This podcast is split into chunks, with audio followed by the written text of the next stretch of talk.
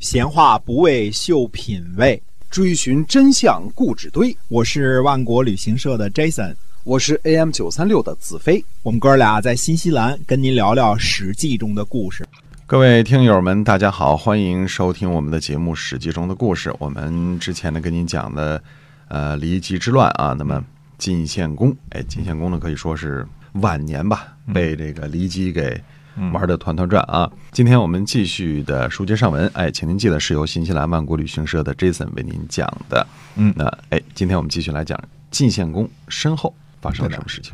对，我们说晋献公呢，相当于晋国的开国之父，开疆辟土啊，完成这个国家的疆域啊，这些基本上都是在晋献公手里完成的啊，也是一代英主啊。那么晋献公呢，逼死了太子申生，逼迫公子重耳和公子夷吾流亡，并轰走了群公子，立奚齐为太子，这样满足了骊姬的所有的愿望。这之后呢，晋献公带兵灭了虢国和虞国，志得意满，俨然是天下无敌的这种感觉啊。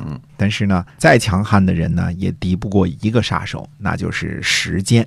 公元前呢651年，晋献公呢没有去参加第二次的葵丘之盟，虽说是听了宰孔的一席话，但主要的原因呢是他这个身体不适。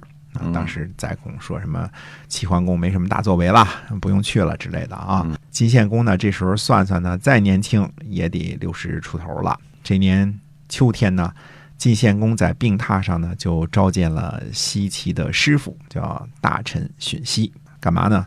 托孤。荀息呢表示说，竭尽股肱之力以尽忠贞，并且说呢，就是能做到这事儿是您的在天之灵的保佑，做不到呢，我以死祭之。这是荀息对晋献公说的话。晋献公卒于公元前651年的9月，秋天啊。晋献公死了呢1个月，李克呢就准备杀掉骊姬和奚齐。李克呢去找荀息说，拥护三公子的那些人呢想杀掉奚齐，您怎么办？荀息说呢，国君死了呢，要杀掉他的孤儿，我呢也只能跟着死了，不会听从这种事儿的。李克说呢，您死了，如果奚齐立，不是也可以吗？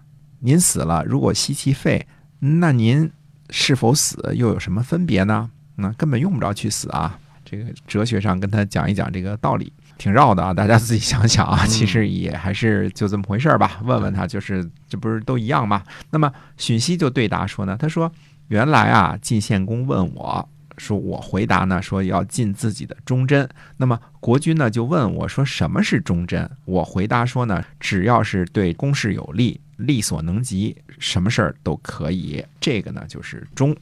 葬死者，养生者，死人复生之后呢不后悔，活着的人不惭愧，这就是真。我呢话已经说出来了，哪能够想实践我的话而又爱惜我的生命呢？就是死也不敢逃避。这是荀息的回答啊。李克呢又去问丕正，丕正就问荀息是怎么回答的啊？李克回答的这次很简单，说死之，就2个字儿。李克回答死之呢，就等于是没有把话呢说得太清楚。丕正说呢，您两位国士所谋划的一定成功，让我来帮助就行了。您呢率领7余大夫准备好，我呢去联络敌国和秦国作为外援，拥立呢血缘较远的人为国君，血缘较近的呢就不让他回国，这样呢可以得到重大的好处。晋国还能是谁的晋国呢？那李克说呢，说丕正大夫，您这个会错了意了。我呢想杀掉奚齐和骊姬呢，是因为他们不遵守道义，杀了太子申生，赶走了其他的儿子，不是为了我自己的利益。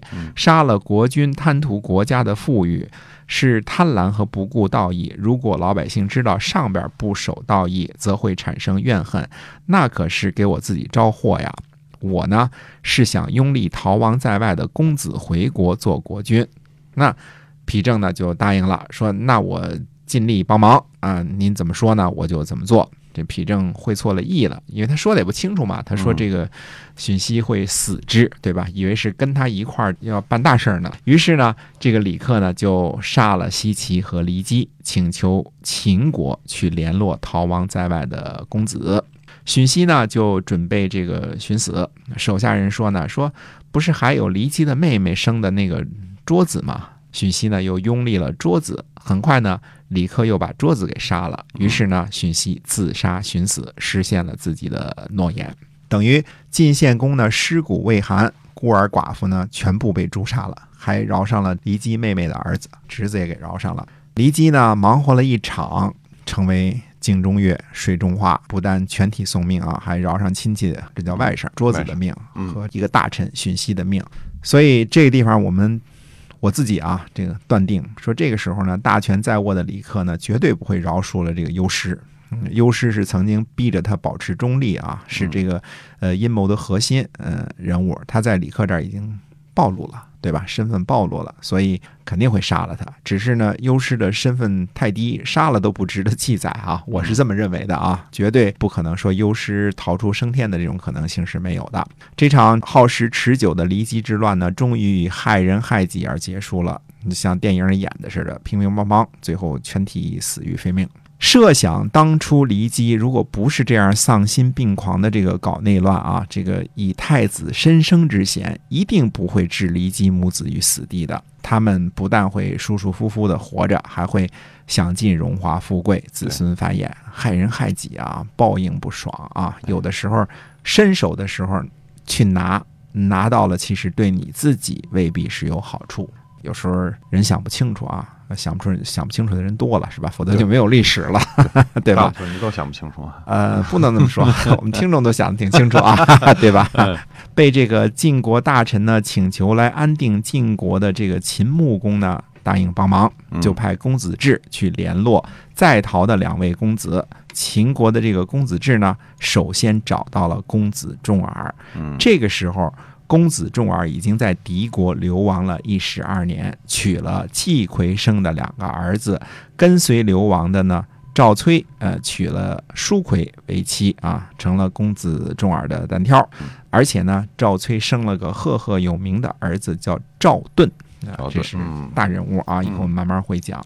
这个时候呢，秦国的公子至来访，问公子重耳是否愿意回国做晋国的国君，那么公子重耳会怎样回答呢？